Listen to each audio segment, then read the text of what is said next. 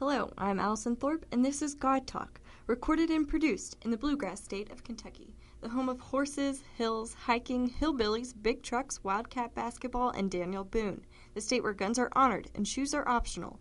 This is the show where science, faith, and culture are discussed openly. Welcome to God Talk, a show where a rocket scientist and a medical doctor, who is also my pastor, talk about science and religion. I'm your host, Doug Thorpe, and with me, as always, is my co host, Dr. Andy Wyant. Today on God Talk, we welcome our guest, Mr. Perry Marshall, who is going to discuss his book, The Evolution 2.0. So let's get started. Dr. Andy, welcome to the show. Hey, Doug. Today we have another guest, Perry Marshall, who's going to carry on our discussion about origin of life, evolution, process of the elegance of DNA, and the processes involved in fixing DNA. And Perry has come up with uh, a, an interesting book that has a different contemporary look at, at evolution and creation. And I think that, you know, the important point to make here is that so many times people who are Christians will say, well, we can't believe in evolution because Darwinian, neo Darwinian synthesis often implies that there is no God, there's no need for God, life just came about, it's all an accident, it evolved, and there's no design in it. Some people have that opinion of evolution. Other people think you got to develop intelligent design theories that go around evolution. Well, Perry has tried to come up with a way of bringing together or bridging evolution. He's not denying evolution as a process, but he's not letting he's not he doesn't believe it's a standalone process. He believes that it's a process that's very elegant and it has code in it and information and that the DNA molecule and the processes that go on in the cell albeit might be involved in evolution, but he doesn't think it was accidental. He's he's seeing design and information theory help to make bring evolution together with God. So that's really a perfect All show. right. Well, you know why I'm excited, don't you? I'm not sure. Well, because you've had nothing but theologists and uh, biologists, so finally got an engineer that I can communicate with here. All right, so he is uh, an electrical engineer, Well, believe fantastic. it or not. But I- he's studying biology. Oh no! but he's an electrical engineer like you. Yeah. So yeah, we we have a lot of theologians. We have a lot of philosophers. We have some. We've had some biochemists. We've had some MDs. Right.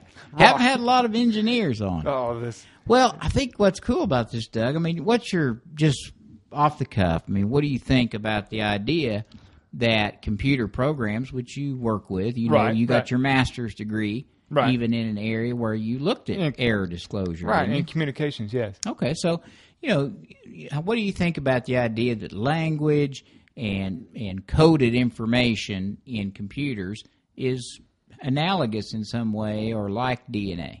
Well, I have studied a little bit of DNA, and I came up to the conclusion that you're looking at, you know, it's not ones and zeros You've got four. You know, Mm-hmm. Right. it's like one A, Q, zeros, C, negative one, negative zero, right? So you've got it's it's not a Yeah. binary code, but it's very close. It's like, Sure. golly, that's a code if I've ever seen one. I'm glad you see it that way. I I really think it is too. Um, and so here, the, the battle is going to be this on today's show as people listen to it. First of all, it may be a little long show and it may be a little technical, so hang in there. We're going to try to explain things. But the battle will be to say, all right, is what Perry Marshall is talking about here really designed and structural processes that are built into the cell that are elegant, or is it just random? That's going to be the argument. I mean, it's going to be between randomness and elegant processes. So I think it'll really be a good show, and uh, I'm looking forward to talking to Perry. But first, this is God Talk your partner while you commute to work, or a cure for your insomnia. It'll either keep you up all night, you'll forget about sleeping, or you're just going to sleep like a baby. And this is God Talk. Brain candy for the thinking Christian, a bad day for the atheist, or a provocative question for the seeker. Let's get All right, let's get Perry on the line.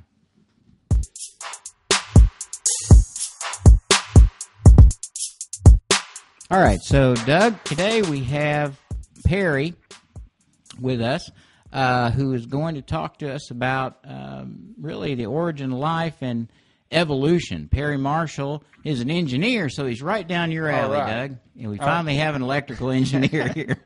Fantastic. And uh, Hello, Perry. Hello. Great to talk to you guys today. we're glad to have you. So, why don't we just start out, Perry, by uh, having you tell the audience a little bit about your background and your education and how an electrical engineer got interested in evolution. And of course, your book is Evolution 2.0, and we're going to try to look at this origin of life question from a programming standpoint, an engineering standpoint, informatics, and I think it's a great way to go. All right. So, we'll start there. I was uh, part of a group for a few years at Willow Creek Community Church, which I imagine some of your listeners would be familiar. v- Very large church in Chicago, and um, Yeah. you know we would do apologetics programs and things like that. And I remember we we had a few different programs where we would address um, you know, the origins and evolution kind of questions. And at the time, I wasn't terribly knowledgeable about about that, but I remember making a comment uh, in a meeting once that I'm kind of proud of in retrospect, where I said, "Well, I don't think the issue is creation versus evolution. I think the issue is naturalism versus design." Yeah. and you know i think i think that really is the case and and so where things got interesting was uh, my younger brother graduated from seminary and got a master's degree Hmm. and moved to china as a missionary and then probably about two years into it he started having a lot of questions about a lot of things and um, within a couple years after that, he was almost an atheist, and uh, he left China and went back home. And this whole time that he was questioning his faith, he was kind of dragging me along with him. And I had done a ton of apologetics kind of stuff, and I thought I'd seen everything. In fact, I would say I'd even done more of that kind of stuff than most people that call themselves, you know, apologetics aficionados. But Mhm. You've never really gotten the full bazooka until you've gotten it from somebody who's has a master's degree from a conservative seminary and can read Hebrew and Greek. Yeah. That's right. Okay. Yeah. And the fact is is seminaries teach people how to think. That's right. And and and you will find that pastors and people with those kind of educations are among the most well-read people that you'll ever meet, even though our culture doesn't tend to recognize that. Yeah. And so, um, uh, you know, you you get the drift. Yeah, and you know, and I am a pastor as well as a, as a, as a physician, and I have a seminary degree, so I'm sitting here nodding my head to Yeah. Doug. So I read all the time. And I just got to butt in there that this show is, would be perfect for your brother because if you have doubts, if you have questions, then you need to listen to the show. well, it sounds like his his brother's problems were in the faith science realm. It sounds like that's was that where he was questioning mainly I'd scientific. say yeah. a third of his questions were there, and that's a lot. hmm and you know he he he gets to this point he's like hey wait a minute earth is not six thousand years old but you know it, Yeah. um and and i'm like well no brian it's it's not um like i know that but you have to appreciate how tightly wrapped the his whole theological package had been up to Ah. that point okay and um you know you kind of have to appreciate um you know in my opinion he was actually so he at this point he's in his late 20s or so and he's actually really starting to fully think for himself for the first time I see. So and let me just cut in there a minute and say, let's make the point that he was really coming at this. You're saying from a very conservative literalism, Very. literalism, biblical liber- Yeah. literalism, and a modernistic standpoint. And so that, of course, if you're starting from that perspective, it's very easy to tear down that and lose your faith. And that's exactly why we try to refute those claims about Yes. extreme, you know, rigidity in dogma. Yeah. And we see that. We see that here. Oh, we see it all the time. We deal with it. But you know, some people, Perry, are able to just kind of live with that and they don't ever Right. question it. And you know, we see Right. that and but yet if you're a thinker or you're out there seeing evil in the world and questioning that and then you start questioning things like the age of the earth and you don't have any tools to really understand that. Yeah. So anyway, I just wanted to throw that in. That's that's where he was coming from, it sounds like. Yes, exa- exactly. And it was so brittle that Mhm. it just kind of blew apart. And and now I was not uh, embracing this like hard literalism, and I you know Sure. like I I read scripture and I I see things on lots of different levels, you know, and and and and in fact, I at one of my seeker small groups at Willow Creek we started in Genesis one, two, and three at one point. We spent several weeks and we we like sifted through it with a fine tooth comb. And when we started, um, th- and this is quite a long time ago, by the way. Um, and and uh, I hadn't really gone down this rabbit hole very far, but I just said, I said, you know, for the sake of this discussion, I'm not really concerned whether you take this as literal or figurative. We're just going to go down into the story and see what it says and probably at least half of them were not inclined to take it literally. But what happened was, you know, three or four weeks in, they're up to their eyeballs in the story and like, oh my goodness, this story is so rich and it Sure. says so much that it almost doesn't matter. Well, yeah, that's right. If you can see it that way, I mean, it tells us Right. who humanity, you know, who we are, what we're about, what the problems in the world are, and about Yeah. our worldview. And that's that's what we really need to get above and see. But so many people get stuck in the little details, and and it, it's a big problem. Yeah. So, but that that wasn't that wasn't where I suddenly found an issue. What what I found an issue, you know, Brian was asking all kinds of questions about all kinds of things, and it, it was coming at me faster than I could process. But I felt intellectually obligated to try to keep up, and and so and and so he's pulling me along. It's it's agitating me. It's making me uncomfortable. And at one point, I find myself sort of grabbing for a ledge, and I go, "Hey, wait a minute! Now, now look, look at the hand at the end of your arm. Like you, this is one marvelous piece of engineering, and I can appreciate this because I've designed stuff, and it's like the the tr- you know there's always trade-offs and there's always compromises, but a great engineer just finds a really elegant way to kind of dovetail them all together so you don't really see them and and like Hmm. man this is amazing right? And he goes um hold on a second. You know that could be the result of you know random accidents over millions of years. And he he pushes back with a standard darwinian explanation. And i didn't necessarily agree with them however I knew that most biologists would probably more likely agree with him than me. Right. And I knew I didn't really know. I knew how counterintuitive some things in science are. Um, I knew that biologists are not stupid. And, like, I don't know.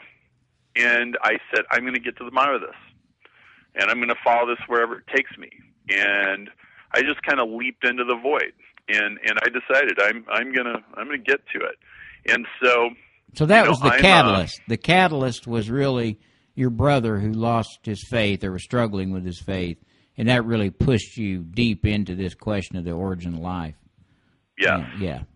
Yes, and and I I didn't even know this until this happened, but I think I discovered that my deepest intuition about there's a God somewhere out there was my engineering sensibilities. It's like, you know, a, a universe like this would have to take some planning. yeah, I mean that's Okay. really that's really true. That's what got me in the end was really the design that I saw in the human body and in chemistry and biochemistry, and I realized things can happen through chemical evolution and so forth. But the overall picture, and we've talked about many times on this show, just the fact that there is a universe to begin with Right. that isn't just a mess of void, a void of just you know randomness, but you've actually got order in it, you know, and it came Well, about a universe that still exists. that still exists. That's Yeah. right, and and exists with purpose. It seems. I mean, it looks like it anyway. It it's hard for me to ever be able to wrap my mind around, you know, that being just an accident, just that much. And then when you add in the development of humanity and consciousness and and the complexity, and not only complexity but specific complexity that we see, and of course that we're going to talk about in a minute, the DNA. But uh, you know, the information that's there comes from a mind. So those are the things that, that compelled me. But anyway, so so you're into this. You're you say you're jumping down the rabbit hole, and you jumped deep. Let me say, Yeah. you, you really did. And uh, tell me, how long did you work on this, or how long have you been been moving in this direction? Well, that conversation happened almost 12 years ago, and and and the next thing that happened was so I know how to go deep into a subject. so, you know, Yeah. I start I start doing websites. I I start um, buying books like a banshee. Like I'm spending 300 bucks a, a month on Amazon, just you know, buying stacks of books. And uh, you know, one click is my best friend, Yeah. and you know, and and then also scientific papers and Sure.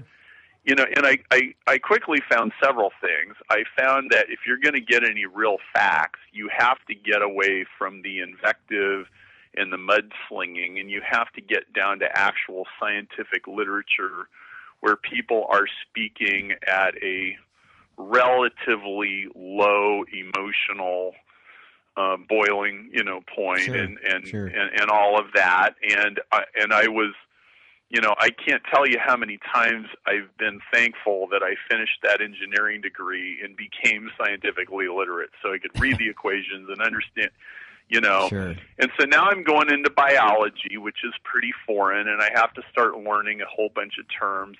Amen. And for a while, I oh my goodness, it's like like biology is the most complicated subject. We There had this is no- conversation, yeah. Yeah. And we said before, I got to tell the audience, you got three geeks here. Okay, we're just going to be honest with you. And so Perry, you know, he's our friend, but Doug is always arguing with me about all this biology. You know, Oh, I mean, he's a math guy, engineer, Yeah. and, and so Right. we're laughing here. I just Yeah. want to let you know. Yeah. Mechanical and electrical. That's Yeah. Well, I- yeah, and and it, it it was very overwhelming. Yeah. And then on top of that, you have, you know, you have the left side and the right side, and they both say compelling things. And I would just find myself swinging back and forth and back and forth, which actually might be a good sign because I was at least paying attention to both sides. I mean, I decided very early on it is not just good enough to know my own position and just like be certain that I'm right and then have my big long list of reasons that I got from the FAQ. That's Okay. good. That's good. Um, I have to understand both sides well enough to argue both sides. Thank you. Okay. I like that. Uh, that is, that's why we ha- we have you on the show because you know we're not real interested in having people that have so many presuppositions and uh, such tight construction that you can't really have an, uh, a conversation with them. Our audience, we have a lot of agnostics and atheists that listen to the show, and they just won't they won't hear that. Right. So oh yeah, great, and and there's a principle of of being charitable to your opponent, which is, you know, I think a good a good way to look at humanity is everybody believes what they believe and does what they do with some degree of good intention behind it. sure. I mean, you know, even people that do really terrible things at least think they're trying to do something good, and you don't have any you don't have any prayer of understanding them Yeah.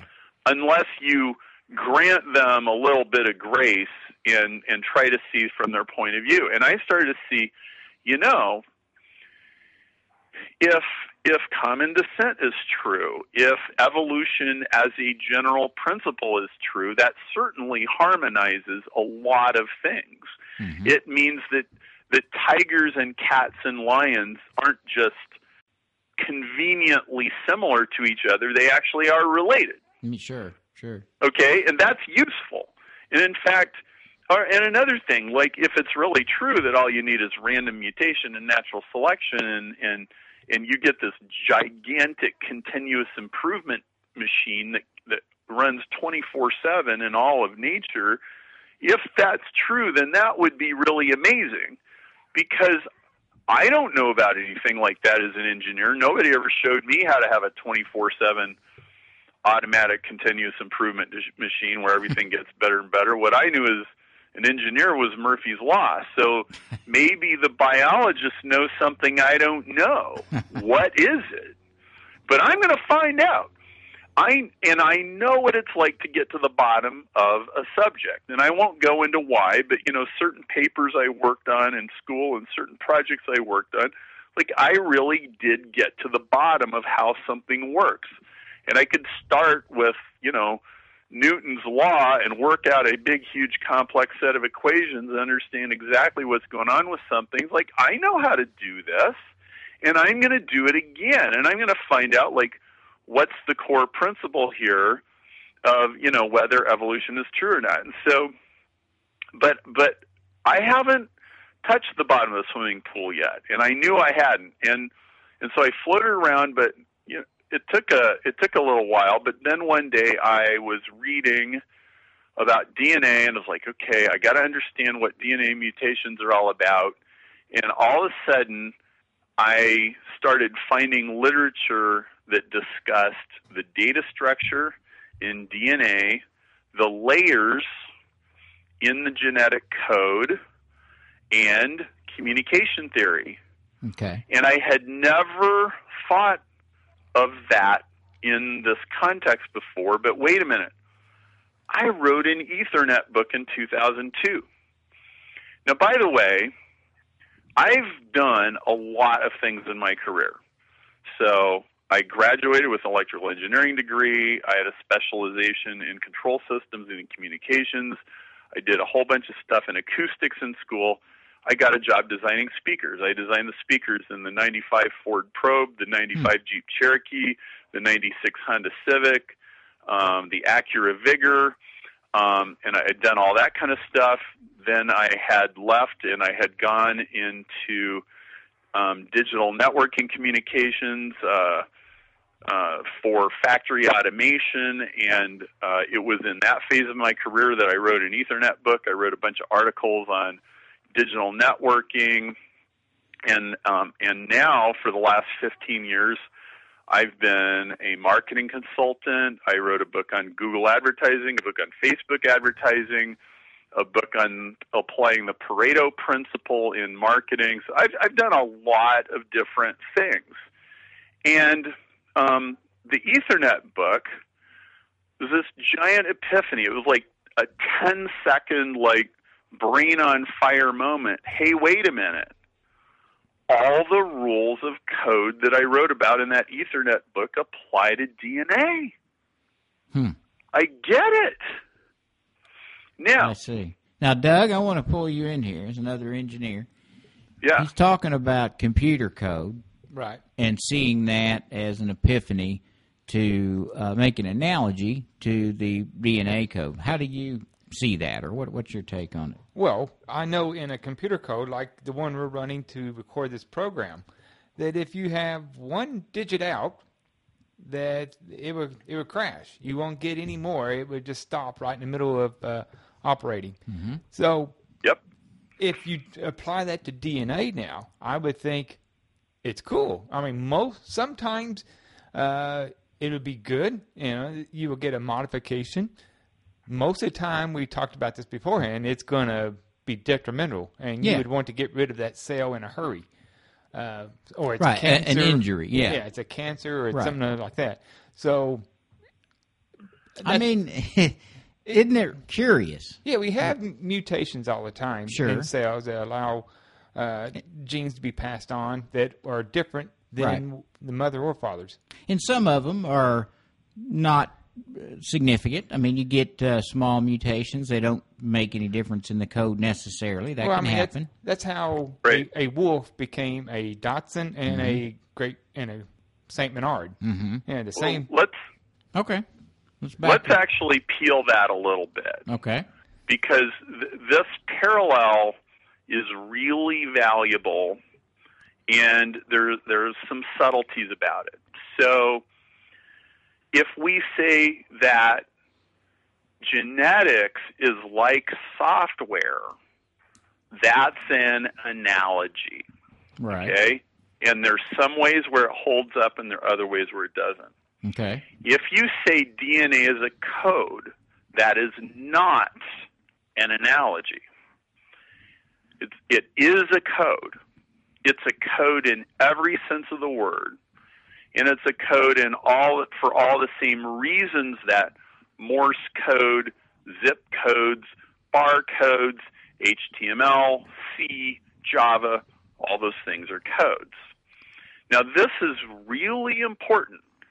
Now, first of all, as we as you'll see as we go along in this conversation, atheists like to say that it's not actually a code, but right, it is. right.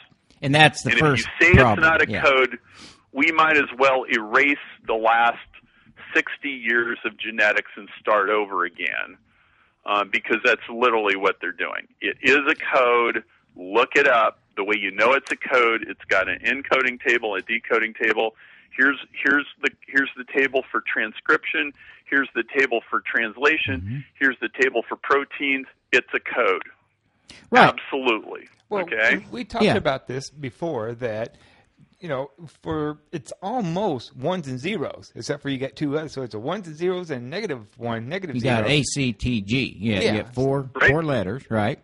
Yep. And so you've got and and let's be clear about this for a minute because sometimes you'll get this pushback and an atheistic biologist that I talk to all the time will say, "Well, you know, it's just uh, it's not really a code.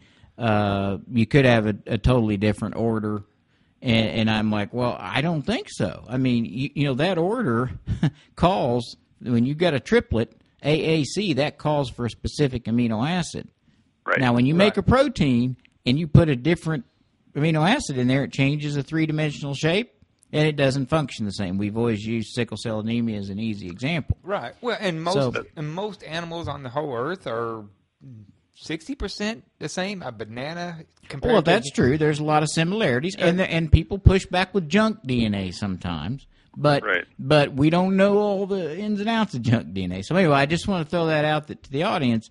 DNA, I, I do believe it's a code. I mean, as as a Oh, doctor, as a scientist, I believe it absolutely. Yeah. It's it's not even a matter of belief. It's a matter of definition. So here now, why is that useful? Because that means all the math of communication theory applies. All the principles of communication theory apply. Now, you guys and and I liked that because now we're talking rigor. Sure. Okay, what I what I I, I quickly became very disturbed at the lack of rigor in popular evolution books, and frankly, a lot of papers. There was a lot of presuppositions that just Right. got a free pass. Like, hang on, we have to apply some rigor here. Now, what Brian was saying to me, here's what he said to me in in in the van in our very first argument, and it's really interesting because what he said actually gets to the core issue, and I didn't even know it. Hmm. He goes, Perry, let's say you got you got like millions of falcons, and you've got hundreds of millions of years. I'm like, okay, fine. He goes, so every now and then you have a copying error in the DNA. Most of the time it's going to be bad. Sometimes it's going to be good. Makes a better eye. He can hunt better. He outlives all the other falcons. That takes over the population. Natural selection um, cleans up the mess, and now you get better falcons. And he goes, Isn't it inevitable that over time things would just get better and better and better? And I was like, well, intuitively, I don't think so, but maybe you're right. I don't know. I don't know. I don't know. I have to find out. Is he right? I don't know. That is the issue. Yeah. Now, you guys were talking a few minutes ago about, you know, sometimes there's mutations, sometimes they're neutral, uh, a lot of times they're bad, sometimes they're good. Okay, here's the truth about that. And this is really important. This is central to the whole thing. If if if we're talking regular computer code, any file on the internet, any file format, anything you want to come up with, XML, um, XLS, um, HTML, any, I don't care what you got. Copying errors, even little ones, almost always are lethal. Okay. Like 99.9999999% of the time, it's bad. And it goes downhill really fast. And what people don't appreciate is how much error correction there is in every single device.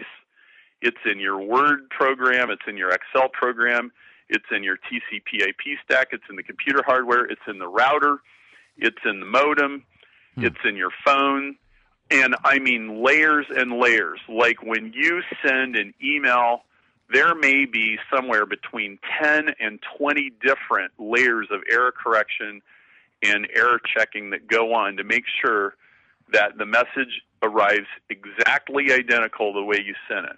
Is that right? I did Uh, not know that. yes. Yeah. There is an extraordinary level of checking. Huh.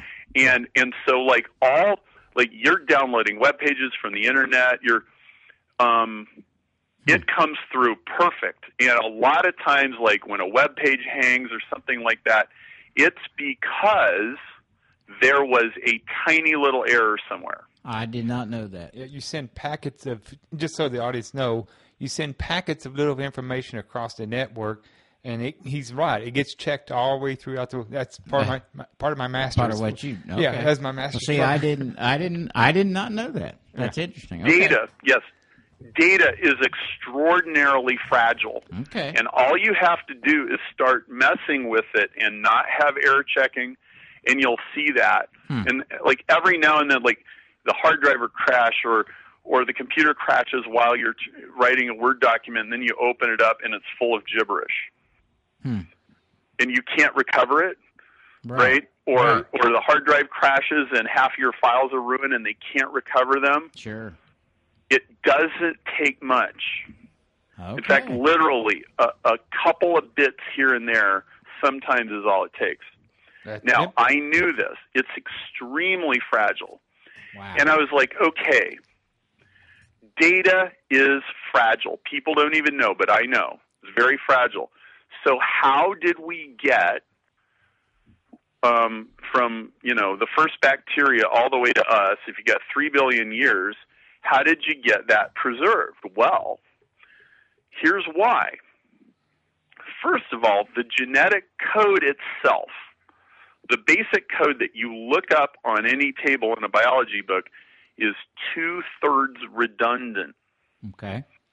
Okay, Right, right. three three codons map to one amino acid, hmm and that code is optimized to minimize the effect of the most common kinds of errors. Yeah. Okay, There is a lot of redundancy. That's true. Yeah. There's a lot of redundancy, Mhm. and all communication systems have redundancy. Okay, and I knew you would have to have this in DNA. So where is it?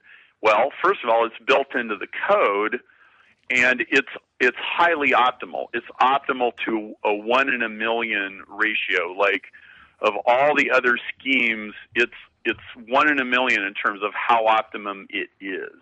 Hmm. Okay, but secondly, there's a whole nother layer, and this is where it got interesting. Okay. Cells have error detection, error correction, and proofreading systems that are very sophisticated, and they all have them. And the reason that life is still here is that error correction has been going on for 3 billion years. Okay. And these systems are incredibly sophisticated. The latest Nobel Prize, chemistry, 2015, awarded to three different guys, is all about error correction, error detection, and proofreading, and it, it is very tightly related to disease, genetic disease, and, and cancer research. That's incredible. So you're This talking, is- yeah, you're talking about layered now for the audience, multiple layers of error detection and correction of the DNA to prevent what we talked about the hardware crashing, right? Yes. Right. Yeah. And if you go to the Nobel Prize website, they have a really nice PDF document where they explain, basically in plain English, these three levels of correction. And so every time a cell replicates, there's one set of checks, and then there's another set, and there's another set. And by the time these three layers of error correction are done, you you have less than one copying error per billion letters. Wow. Uh, now let me jump in there real quick and and ask about this. In communication electronics, you have uh, you put the packet of data through a screen, and you'll end up with a totally different word, and that is what they check. When it gets to the end, they'll say, "Okay, this is the." You know, you'll go through the screen again and says, "Okay, does that word match this word?" If it does, then it's correct, and you send the, da- the packet of data on. How how does that uh, is that anything like DNA checking? Um, it appears to be. Um, there are a few papers that talk about checksums. One of them is by a friend of mine. His name is Jean Claude Perez.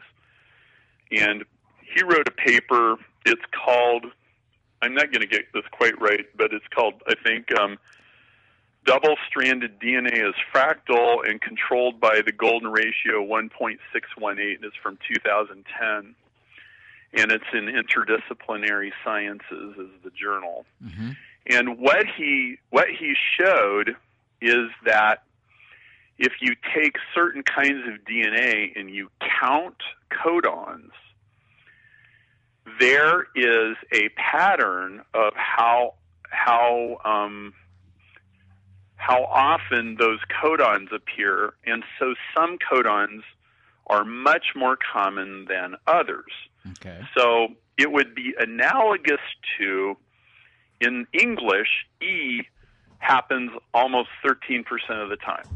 Okay. Right. Z happens 0.1% of the time. yeah.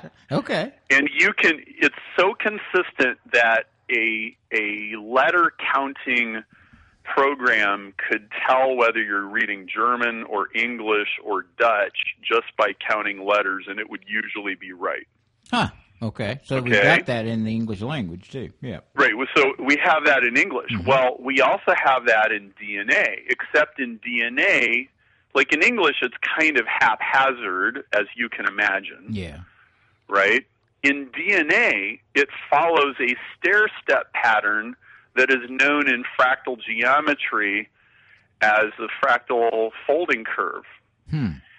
okay and and and so have a a blog post called the mathematics of dna at cosmicfingerprints.com and if you go look at it it shows you this sudoku matrix pattern where he found symmetries. I don't know how he figured this out. It's it's friggin amazing. But this guy's a retired IBM researcher, and he spends all day in front of his computers crunching numbers on genomes that he downloads from all these sites. And he's retired, and this is what he likes to do. And what he found was wow. that if you if you group certain codons together, they add up to certain frequencies, and they create these symmetries. And he believes that this um, this is a checksum Okay. that cells use to know um, whether things have been copied correctly. Hmm. Now, but it gets more interesting. And here's here's where it gets really interesting. the error, the same machinery that corrects errors, also rewrites the code when the organism is under stress. Okay. Now, and this is huge. A protozoan, which is like a big, it's like a big uh, granddaddy bacteria, you Mhm. could. Single celled organism. Yeah. All right. A protozoan under stress, there's certain species of ciliated protozoa, when they're under stress or starving, they will cut their DNA into 100,000 pieces and rearrange them and change their physiology in order to attempt to adapt to the threatening environment, like to digest something that it couldn't digest or to survive on less food. Okay, Huh. and and Barbara McClintock um, was really the first person to start to figure this out. And Barbara McClintock, in my opinion, is a greater scientist than Darwin, and that's true even if you think Darwin was like the greatest guy ever. Mm-hmm. And I know some people listening probably hate the guy, but Yeah. but but either way, Barbara McClintock was an even greater scientist because here's what she did. So up so we're talking 1940s here. Up to that point, they they they were just starting to come up with a modern synthesis, which is you know modern genetics plus random mutations of DNA plus natural selection equals evolution, and they're working all this stuff out, and they're already kind of going with their presuppositions. What McClintock did was she started hacking chromosomes with mild doses of radiation. Hmm. Now, a lot of people were doing stuff like this, Yeah. but she did it different. And what she did was she got a corn plant in a situation where, because of a broken chromosome, it couldn't reproduce. Okay. And- now, for the audience, what we're saying is the radiation injured caused a mutation in the DNA code, Yes. such in a in a point at a point in the DNA that prevented it from replicating. I guess what you're saying. So Exactly. it was at a at a precise place, or I don't know if she meant to hit it there, but if she did, you know what I'm saying. It could have, but it eventually injured a gene that was responsible for replication, so it shut off. Okay. Yeah, and and and and so it got it got the plant into something that's called a fusion breakage fusion cycle, and the plant did something that she totally did not expect, which the, the plant started rearranging genes to fix the broken chromosome Okay. and it took it took coding sequences from other chromosomes and repaired the chromosome, got out of the cycle and started reproducing again. yeah. And it did That's it in real time. Hmm. And she was she was paying close enough attention to figure out what happened. Now, what this was was she was the first person to observe evolution actually happening hmm and understand genetically what was going on. Yeah, she wasn't seeing just phenotypes. She was, you know, big changes. She was actually seeing the genotype change resulting in a new phenotype. This is just Yes. a single cell. The DNA of a single cell got damaged, and this is the cell repairing itself. Yes. Okay. Yeah, the the where it hit the DNA was at a an important place where it would it would not be able to continue to replicate. So But just that one cell of a large plant, though, right? Yeah, it was a yeah. it was a corn plant. yeah. It was the reproductive cells of a corn plant. Yeah, we have to talk here the difference between reproductive cells and somatic cells. So if if I get mutation on my skin somewhere and it changes that, you know, skin cell, then, you know, skin cells have to replicate every 3 days, for example. Right. You get new ones. So if it's injured in that in the skin cell, then it could if it's going to cause a problem, mutation that's dangerous, I could get skin cancer from that. But if that same process happened in testicular cells or ovarian cells and egg cells, Mm-hmm. then it would uh, pass that on to the next generation. So that's the difference between Really? right. So if Oh. I see, I can't if I get a skin cancer mutation in in a skin cell and I get that disease, that doesn't mean I pass it on to my kids because it was an Right. environmental injury in my somatic cells. If I get an injury that affects my DNA like that in my testicular in my sperm Right. or in an egg, then we're mm-hmm. passing it on to the next generation. So we got to be clear about that. Oh my. Yeah. Yeah. Yeah. Yeah. So this would be like, back to the engineering analogy, it would be like if I sent you a Microsoft Word document. It got damaged as it was going through the internet because somebody was running an arc welder or something. You got it on the other side.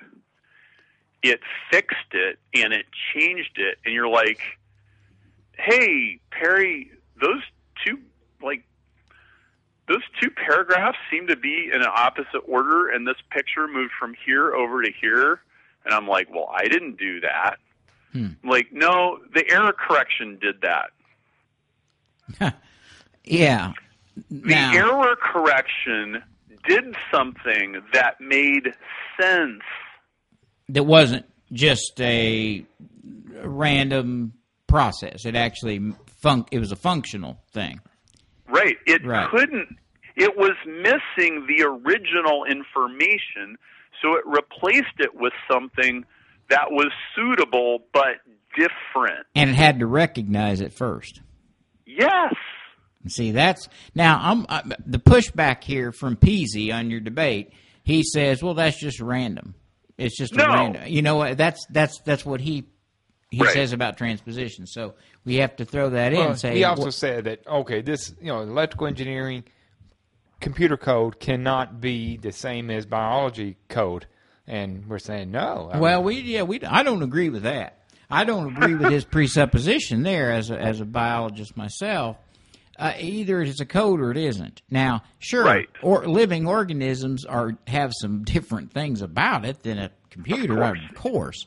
But the point is, is in, in information theory and in complex, specific information, I don't see that much difference between the. In fact, he said, you know, Perry says, not an analogy; they're both code.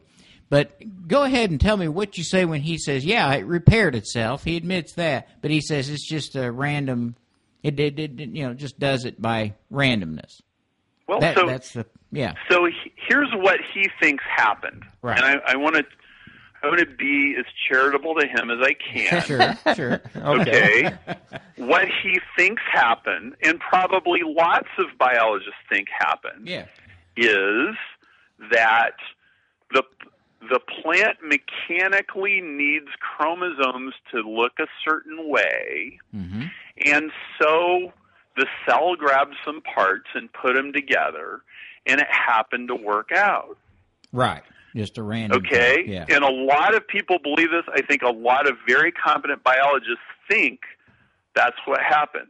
But if you understand information theory, or if you've ever done programming, you know that no other code works that way. What, like, just randomly grabbing you know, well, we'll just randomly start here and we'll just randomly stop here and we'll grab whatever we find and we'll stick it in there. Well, exactly. That's the thing. It's Okay, producing that- that- something. yeah.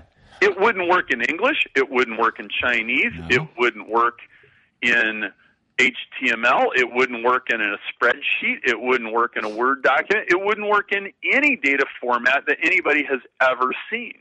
Yeah. So why do we make the assumption that it, it does do that in biology? all right, you? let me let me Well, right. Like, let me break is- in here. sorry, go ahead. Yeah, let me break in real quick, Perry. If I look at it this way, if I take Windows 10 computer code and I have it all in ones and zeros, and I go through for the next year, and every microsecond or whatever, a billion times a second, I randomly change one of the characters from a one to a zero or a zero to one, just absolutely you know random. Will I ever end up with an Apple computer? yeah, I mean, no, no, well, I mean, it, it, and it doesn't. It doesn't matter how many steps you give it, or how many, you know, whether you do it gradually or you try to do it all at once. If you're doing random stuff, it will never make it better. right.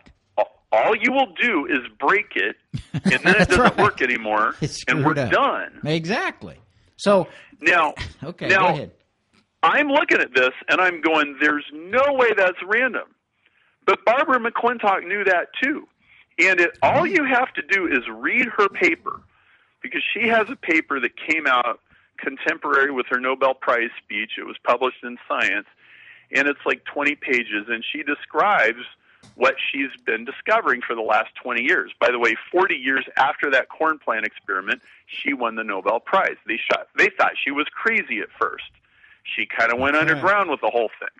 But she won a Nobel Prize. And in her Nobel Prize speech, she says, she talks about how smart, she uses the words wise and discerning to talk about cells that right? responding to unanticipated threats. That's amazing using that language as a biologist. Yeah, and she won the She Nobel Prize. so, Oh, yeah. Yeah. she would vehemently disagree with P.Z. Myers. oh, in- interesting. I didn't There know that. no que- there is no question about it. Um, now, I'll, I'll name two other people that are in the Barbara McClintock school of thought who also vehemently disagree with P.Z. Myers. One of them is Denis Noble.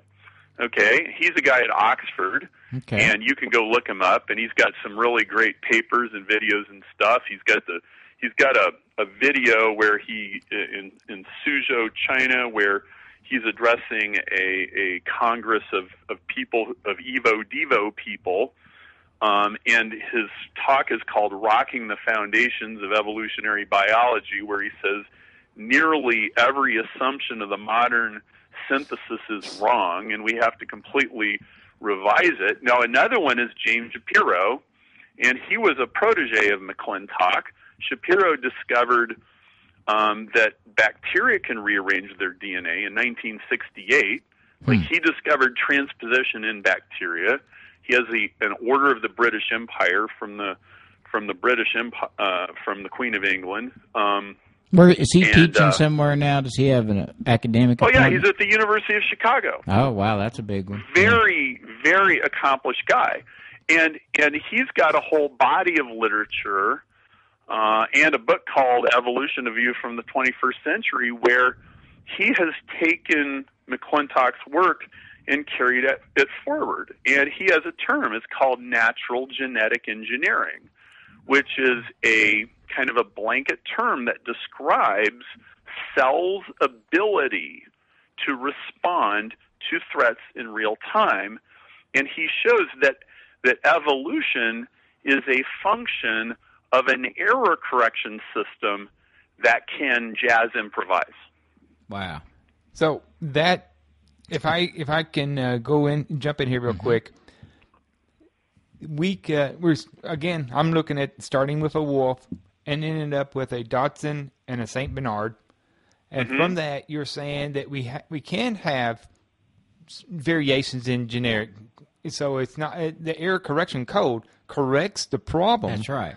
but you're still going to end up with a modification from what we started out with. But Well, it's, but so- it's a good modification. Every Well, I, I don't know. Let's see what he says about that. well so sometimes it fixes it perfectly mm-hmm. okay, okay probably most of the time Just puts it back. Now, there's Yeah. there's another percentage of the time where it can't repair it, and if it can't repair it successfully, there's a mechanism that kicked, kicks in called apoptosis, which is programmed cell, cell death. death. Yeah.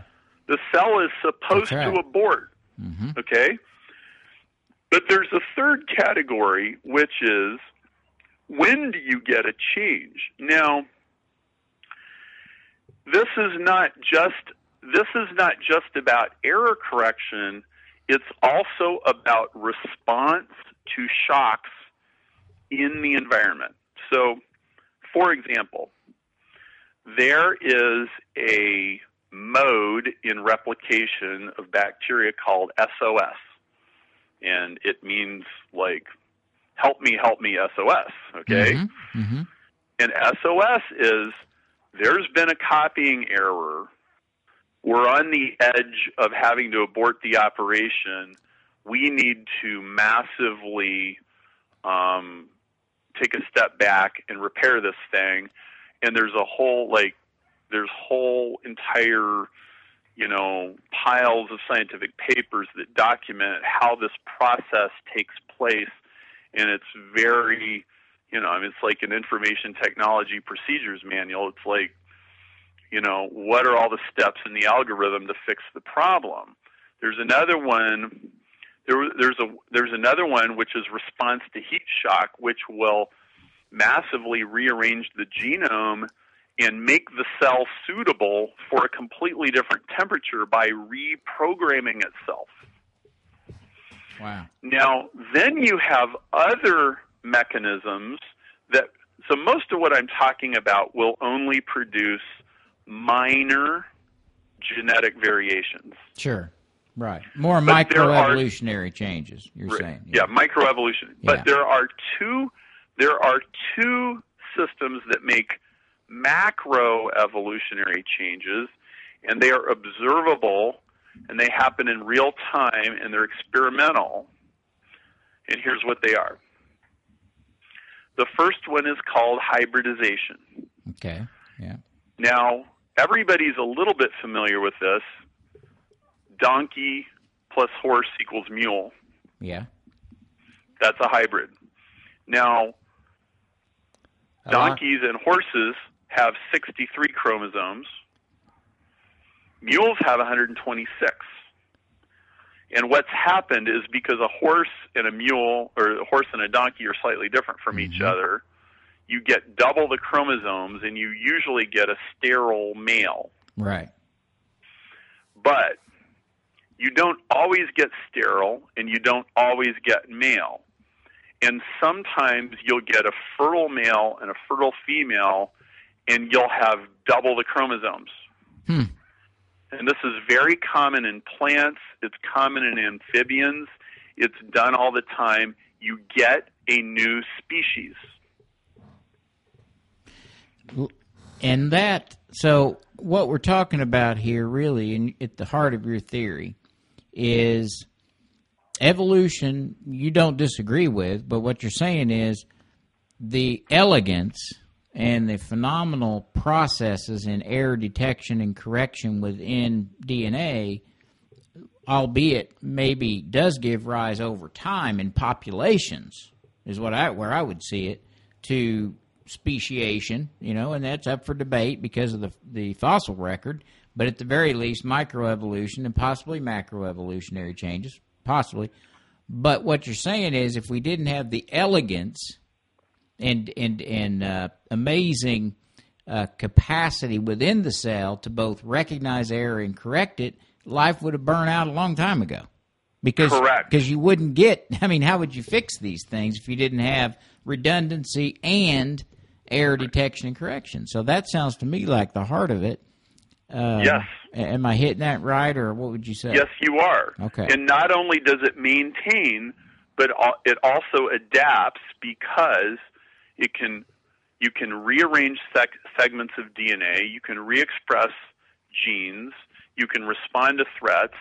Okay, so like I was watch uh, the show we like to watch. It's called Alaska. It's like this reality show of these Alaskan people. They live in the Alaskan wilderness, and it's tw- it's it's uh, you know it's it's below zero outside, and these guys are running around in in tank tops, and the camera crews in mittens and hats. Okay, so what's going on? Well, their body has not just physically, but it has actually genetically adapted to a cold environment. Sure. Okay, transpositions are involved in that.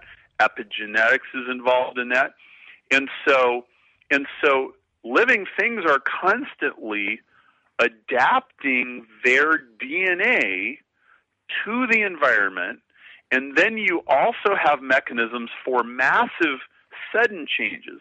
Hybridization is one of them. You get a totally new species in one generation. And then there's also some genetic instability that comes from that. And all of these error correction systems start kicking in and cleaning up the mess and restabilizing it. Then there's there's another mechanism, and it's called symbiogenesis, Mm-hmm. and it's it's a merger acquisition between organisms or cells. So let me give you an example. Every green thing that you've ever seen, blade of grass, leaf, all of those things are green because they have chloroplasts, right? Mm-hmm. Everybody, every kid knows that, right? Chlorophyll. Yep. Mm-hmm. A chloroplast is a blue-green algae. Right. That's actually what it is. It's genetically almost the same as the ones you find in the pond, and they are the energy plant for the plant cell.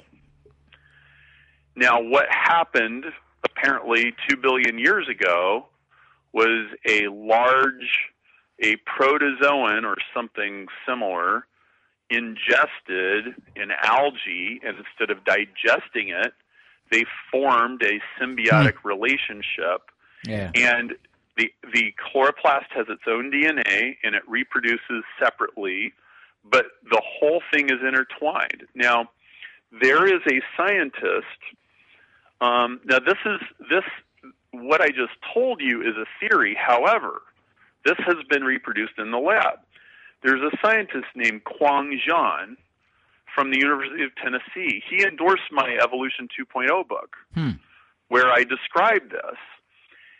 He put a certain kind of bacteria together with a certain kind of amoeba, Hmm. and for 18 months they fought each other like cats and dogs. Okay? Yeah. and it killed most of them. Right. But when it was all said and done, they had formed a symbiotic relationship where Ah. one was living inside the other. Both of them had made modifications to their DNA, and they had uh, significant modifications, and they had both become so interdependent they, that neither could survive alone when he tried to separate them.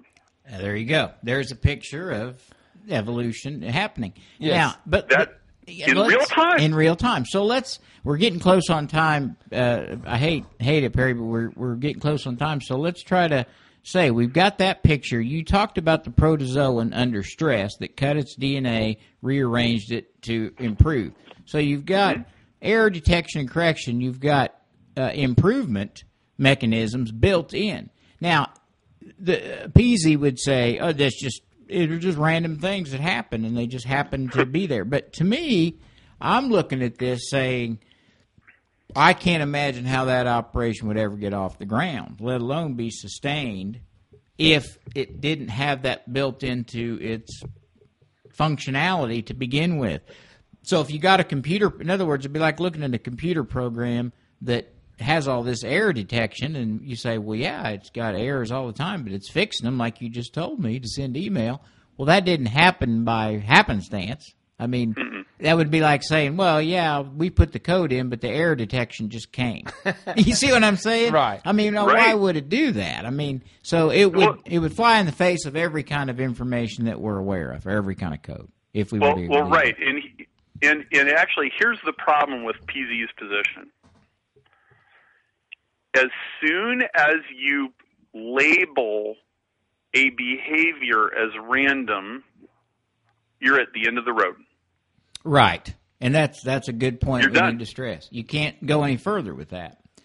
And Right. explain Now, that because if- you say mathematically you can't prove it. It's random. Okay, so random random means there's no pattern. no pattern. That's yeah. what it means. So PZ is saying there is no pattern to these rearrangements, where they happen, and so on and so forth. Or like, well, there's a pattern to part of it, but the rest of it, there's no pattern. Yeah, he kind of backtracked a little bit and said, well, there's somewhat of a pattern, but it's a random pattern. Okay, well, let's take anything. Let's take anything in biology, anything that cells do, as soon as you say there's no pattern, you have erased all direct connection of cause and effect. Hmm. You have you have just said there's no way to know. What's gonna We've happen. gotten as far as you can go. This is the end of the road. That's true. I mean, you, that, would you agree with that? You can't study it if it's random. I mean, you can't. It just uh, happens. We don't know where it's going to happen. That's true. I mean, that You're- seems you're to make fog. sense logically to me. Okay. There is nothing else to be learned if it You if just- that's what you believe. All you can now, do is document what you're seeing, Now- observe it. Yeah. Perry comes along, or or Barbara McClintock comes along, or anybody comes along, and they go, "No, there's a pattern. There's a reason why it did that. There is like, no, you haven't figured out the pattern. You haven't deciphered the language, but there is a language. There is an algorithm. There's a protocol. There's a set of rules. Yeah. There's a something." That's underlying. His mm-hmm. His position is anti-scientific. My position is scientific because mine says we can learn more. hmm And you can Now test it it. doesn't matter if I believe in the flying spaghetti monster Right. or if I believe in Jesus or I believe that the universe is God or whatever. Right. But if I think there's more of a pattern, I'm advancing science. Does does this mean that if those people who are wearing uh, shirt sleeve weather up in the Arctic, like you're talking about, if they have kids, will those kids be more susceptible to the same type of conditions? They will be, be acclimated. Uh, I bel we we have some pretty good reasons to think so. And if you want to look something up, look up look this up. Look up epigenetics Okay. Dutch famine. I talk about it in my book Evolution 2.0, Okay. where kids born during the Dutch famine um, in World War II had different metabolism. It, it was that they- they were conceived during the famine. Okay. And and as far as we can tell, their parents epigenetically modified the expression of genes so that they would be able to survive in a low calorie environment. Okay. okay. All right. Well, So- we're getting close So on time. to be, yeah, we're getting close on time. So I guess to wrap things up, just uh, I guess what we'd want to say is, in a nutshell. Yeah. Plus, he's got to tell us about his book. Oh, we will. Yeah, in a nutshell, for your theory, before we we t- tell us about your book and your website, just give us kind of a you know a two or three minute summary, and then we're going to ask you about your book about as far as what you think uh, Evolution 2.0 has has progressed here in in origin life research. Well, so I started with my argument with my brother, and I, I was very much inclined, you know, to embrace the intelligent design side of the world. And yes, there is a level of design in biology, and it just doesn't happen randomly. But on the other side, what I found was there's this fascinating story on the evolution side about how cells actually make these changes. And everything that I'm talking about is experimental. Sure. We're not we're not pointing at a bunch of fossils and making up stories. We're talking about what you can actually observe that really happens with living things and you sequence their genomes and you try to figure out what happened and you can figure out what happened. That this stuff really goes on. And so I found the real interesting story was not on the hardline creationist side, and it wasn't on the hardline Darwinist side. It was straight down the middle where cells redesign themselves. Sure. To to to cause evolution, but yet it's it's got design built into it. Is basically what your Right. your as is your theory as to why it's that way. Now, I got to ask before we stop, what happened to your brother?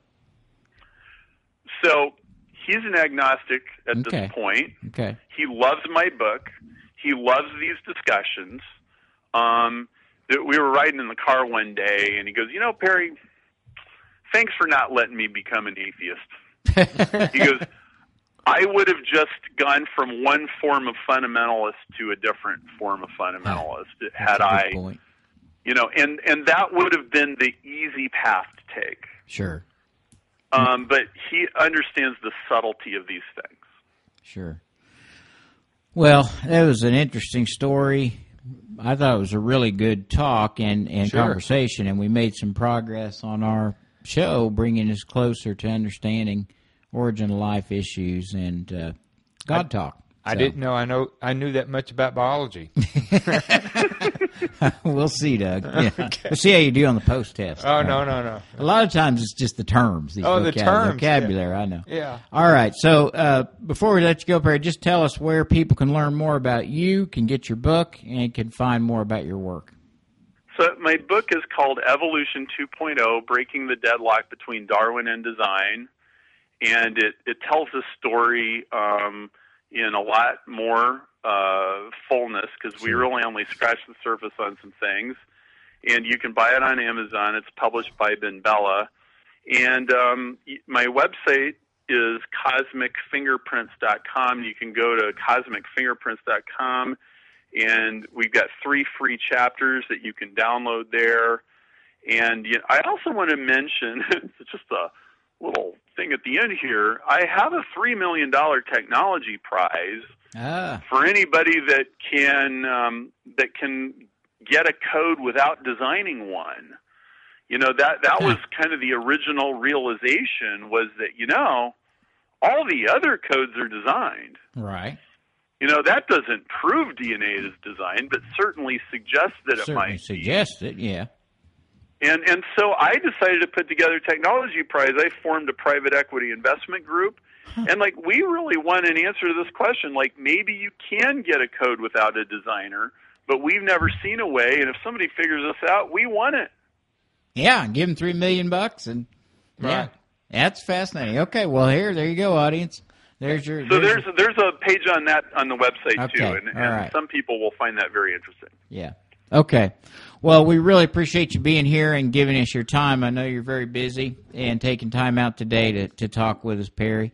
And Well, uh, I I loved the double geek and stereo effect. I mean, you got that was really fun. Yeah, and hey, uh, would you be willing maybe to come back another time? Because I know we didn't get deep enough into some of these. Maybe we could talk about some other specifics and more of your book. Oh yeah, another time. There's entire departments that we have overlooked Yeah. in this conversation. yeah. So, well, uh, we'll we'll get you back. means. We'll get you back in a few months. Thank you so much, Perry. Have a good day. It's been great. All right. Thank you, Perry. Thank.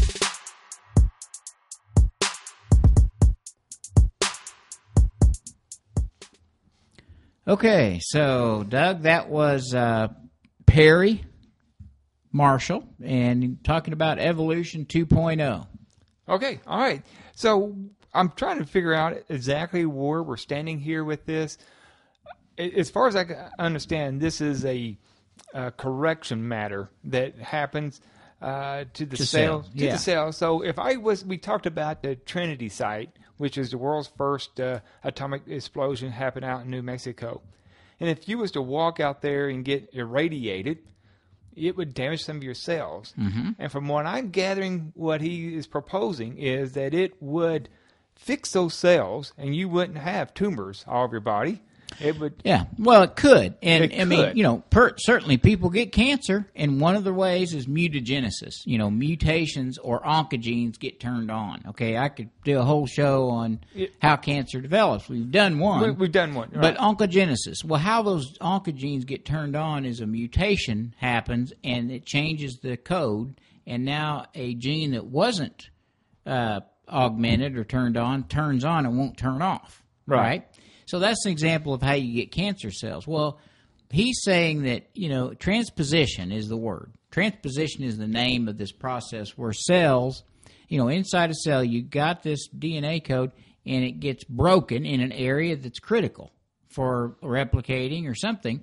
And he's saying now you got these two bare ends of DNA, they will hook back together, but not only will they hook back, they will actually fix the sequence that was there, is what he's saying. So you'll bring these two DNA ends together, fix the sequence, and now it goes back like it was before, so you'd have no injury.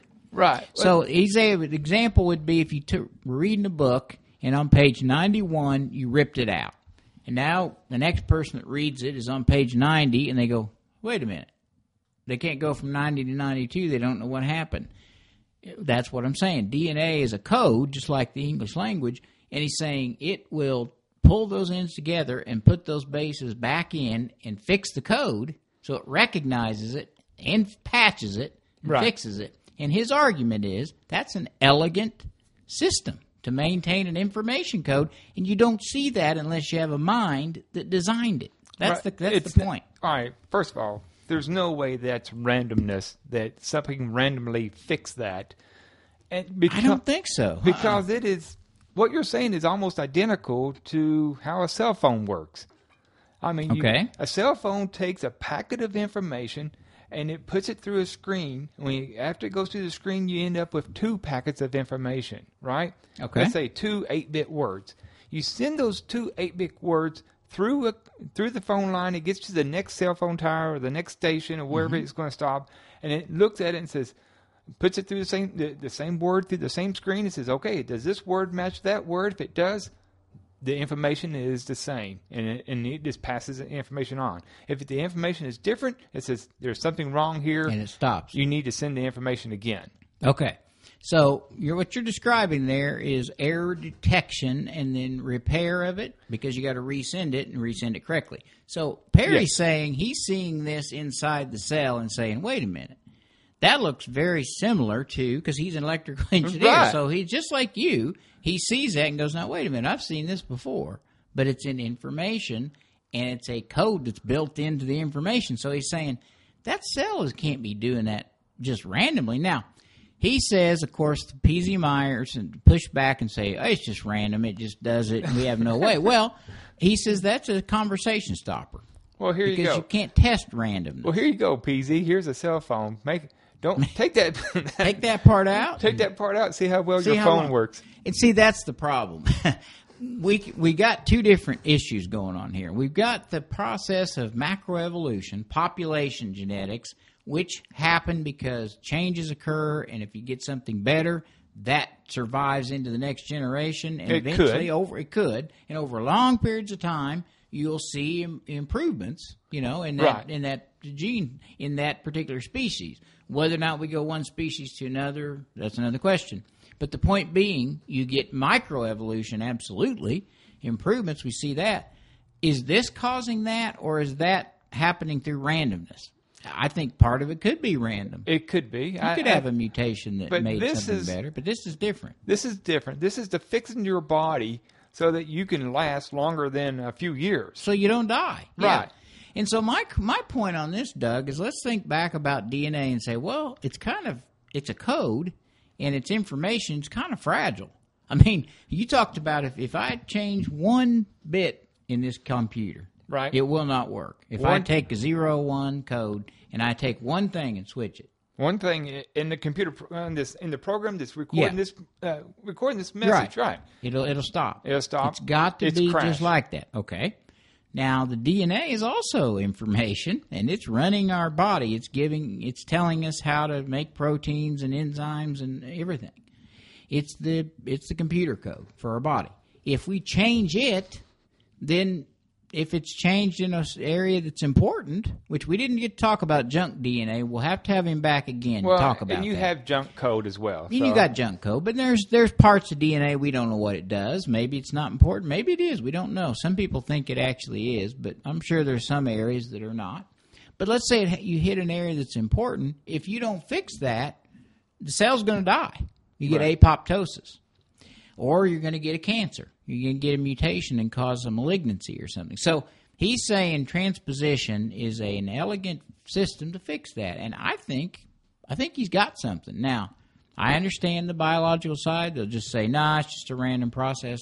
You know, there are certain sequences that it tends to repeat, but it's random. I don't know. I, I, I say that system looks like it was put there for a reason, so that we could survive. Well, You know? I, I think many uh, many shows ago, I asked you, or you were telling the story about your DNA. Your cell here knows that this is my finger, Right. and the cell here knows that this is my arm, and this knows that it's my hair. it's differentiated, yeah. But we don't know that process. Don't know how it gets there. No, an interesting thing, every one of those cells started from the same cell. From the same cell. So it reproduced and then at some point That- had to differentiate. Yes. I mean, this is 2016, and we don't know the fundamental. We don't know how the Yeah, cell that's- turns on the code to change to a liver cell and a kidney cell and a brain cell. We do not know that answer.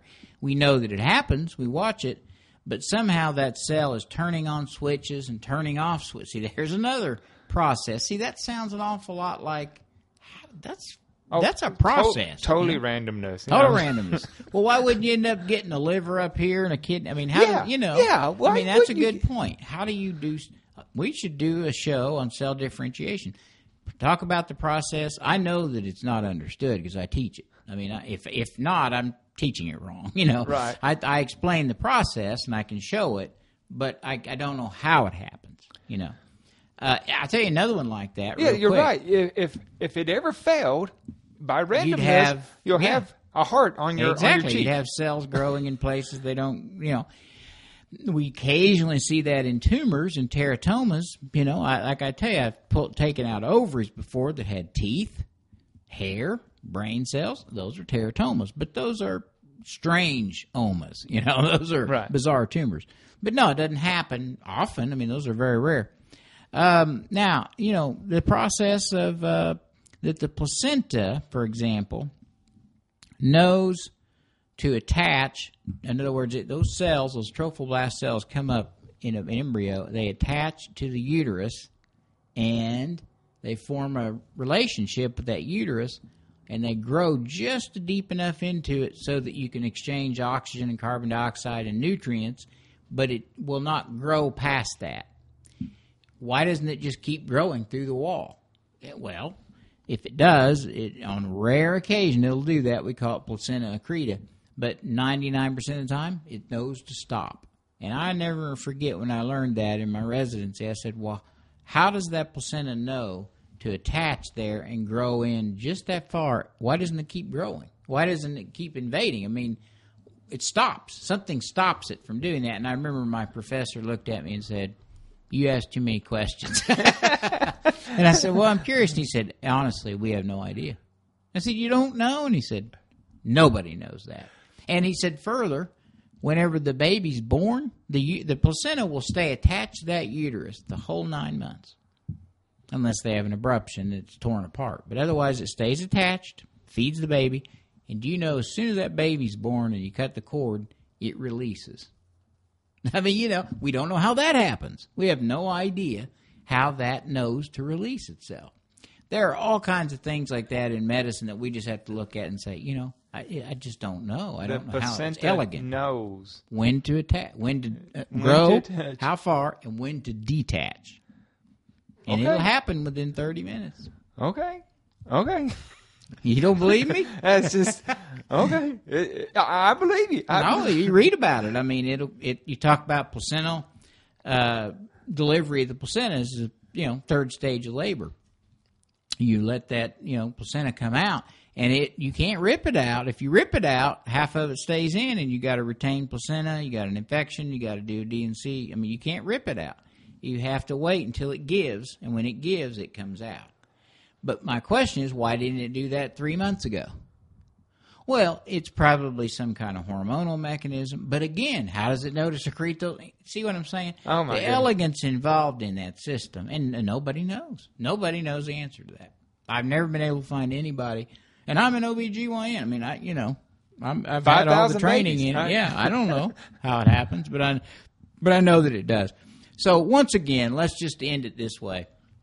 I am continually amazed by the complexity and the specificity and the design that we see both in the universe and in humanity and in, and in human nature and in uh, in the physiology and biology. So once again, Perry brought us a, an interesting look. I don't know that I agree with everything he said, but uh, I don't. I can't think of anything I disagree with.